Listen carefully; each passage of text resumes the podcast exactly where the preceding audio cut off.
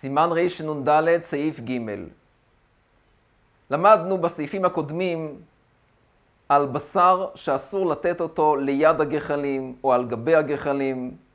למדנו שבשר שור ועז, שהם סוגי בשר קשים, אסור להניח אותם ליד הגחלים, כי יש חשש שמא הוא יחטא בגחלים כדי לזרז את בישול הבשר, אף על פי שבאופן עקרוני בשר חי זה סיבה להתר. קדרה שיש בה בשר חי, מותר להשעות אותה על גבי קירה שאינה גרופה וכתומה, כמו שלמדנו בתחילת סימן רנ"ד. זה הכל כשר, הבשר החי מונח בתוך גדרה. אבל כאשר הוא נמצא ליד הגחלים ומדובר בבשר שור ועז, חוששים שמא הוא יחטא בגחלים כדי לזרז את צליית הבשר. אלא אם כן מדובר בסוגי בשר רכים, כגון בשר גדי או עוף שהם חתוכים לחתיכות, שאז הוא לא יחטא בגחלים, כי אם הוא יחטא בגחלים, הבשר ייפסד, יישרף.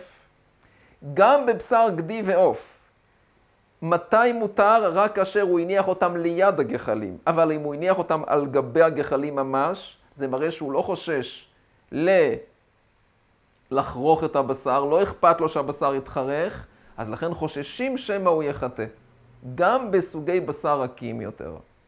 כל זה למדנו בשיעורים הקודמים. בשיעור הזה נלמד בעזרת השם בסעיף ג' שאדם שעבר על הדין, הוא יודע שאסור להשעות. הוא יודע שאסור להשעות בשר שור או עז ליד הגחלים. הוא יודע שאסור להשעות בשר גדי על גבי הגחלים. הוא עבר על האיסור והשעה. או אדם ששכח והשעה. שכח, הוא שכח את ההלכה והשעה. שכח שיש לו בשר ליד הגחלים והשעה אותם, היה טרוד. הדין הוא שהבשר אסור באכילה. אסור. אם עבר והשעה על הגחלים, ליד הגחלים באיסור, או שכח והשעה ליד הגחלים, על הגחלים, ונצלה בשבת באיסור, הדין הוא שאסור. מה אסור? אומר המשתבור, אסור בין לו, בין לאחרים, עד מוצאי שבת, בכדי שיעשו. ואנחנו עוברים לסעיף הבא. בסעיף הבא נלמד דבר מעניין. יש סוגי מאכלים שמותר להשעות אותם על גבי האש. אין בעיה.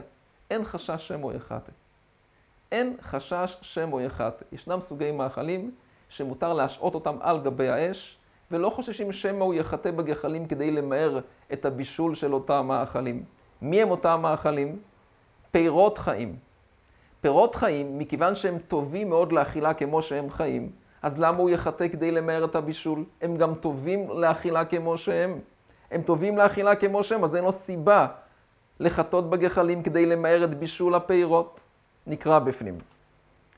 פירות שנאכלים חיים, מותר לתנם סביב הגדרה, גדרה עומדת על גבי האש, מותר להניח אותם סביב הגדרה. משתבור אומר שכך היה המנהג לבשל את הפירות להניח אותם סביב הגדרה, אבל הוא הדין שמותר להניח אותם על גבי האש ממש. אין שום בעיה.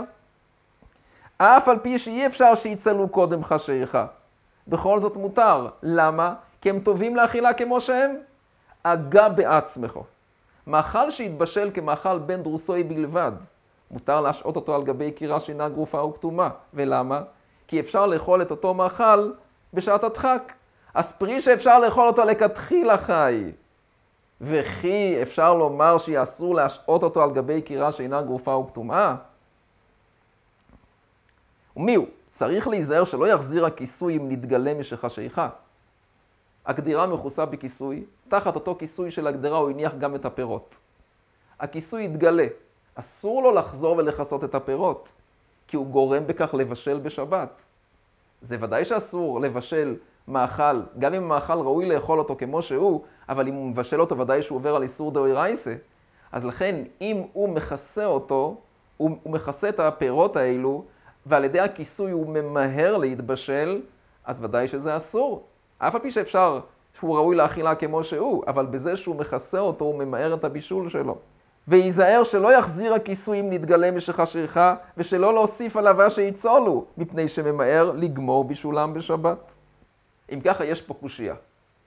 למדנו לעיל בסעיף ב', אין צולים בצל וביצה על גבי גחלים.